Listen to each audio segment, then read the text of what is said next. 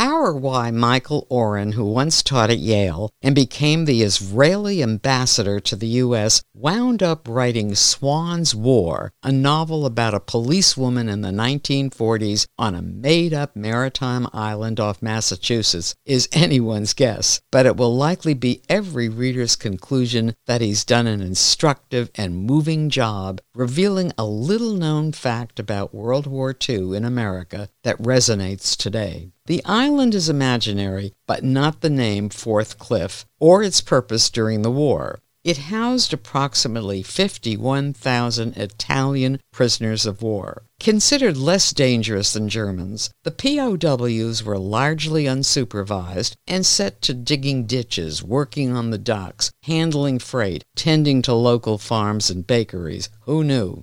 As Oren writes in an acknowledgments section, it took a while for Americans to learn about President Roosevelt's Executive Order 9066 to imprison Japanese Americans. Under that same order, about 600,000 Italian Americans were similarly penned up as enemy aliens, including Joe DiMaggio's parents. Thousands more were hounded by J. Edgar Hoover, and yet as many as 1.5 million Americans of Italian descent were overseas fighting Axis nations. Include among the dubious patriots the relatively unknown fact that mafia bigwigs like Lucky Luciano were also active against Hitler, including protecting New England ports, prime targets for German U boats. As if all this historical disclosure were not enough to base a murder mystery on, Oren taps into another subject significant of that time and ours women in positions of authority in the 40s. The men were at war and so it is that young Mary Beth Swann, the recently married wife of Police Chief Archie Swann,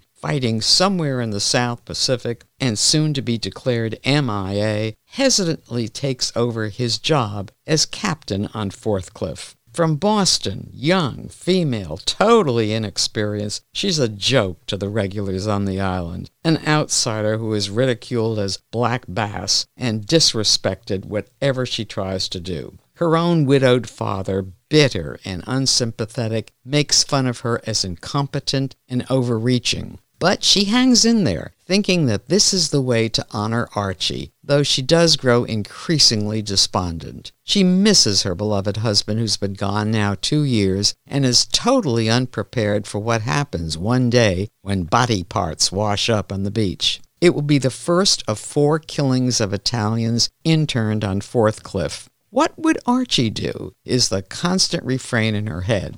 She still gets an occasional letter from him telling her how much he loves her and asking her to take care of his beloved Harley motorcycle. Then the letters stop. She tools around in her coupe patrol car, but interviews with the island's natives lead nowhere. This wider scope allows Oren to describe the scenery beautifully done and to introduce secondary characters, all of whom are distinctive of place and class, including the mafiosi. These portraits are among the most resonant in the book. Islanders full of backbiting, pious yet cynical, hardworking though rarely ambitious, Puritan stock salted by generations of suffering, by inbreeding and brine, and clinging barnacle like to their ways. Mary Beth perseveres, even making friends with some of the prisoners, and comes to see that in the camp, some of the Italians are fascist sympathizers, supportive of Il Duce, Mussolini, to the disgust of other prisoners. Could the killer be a partisan?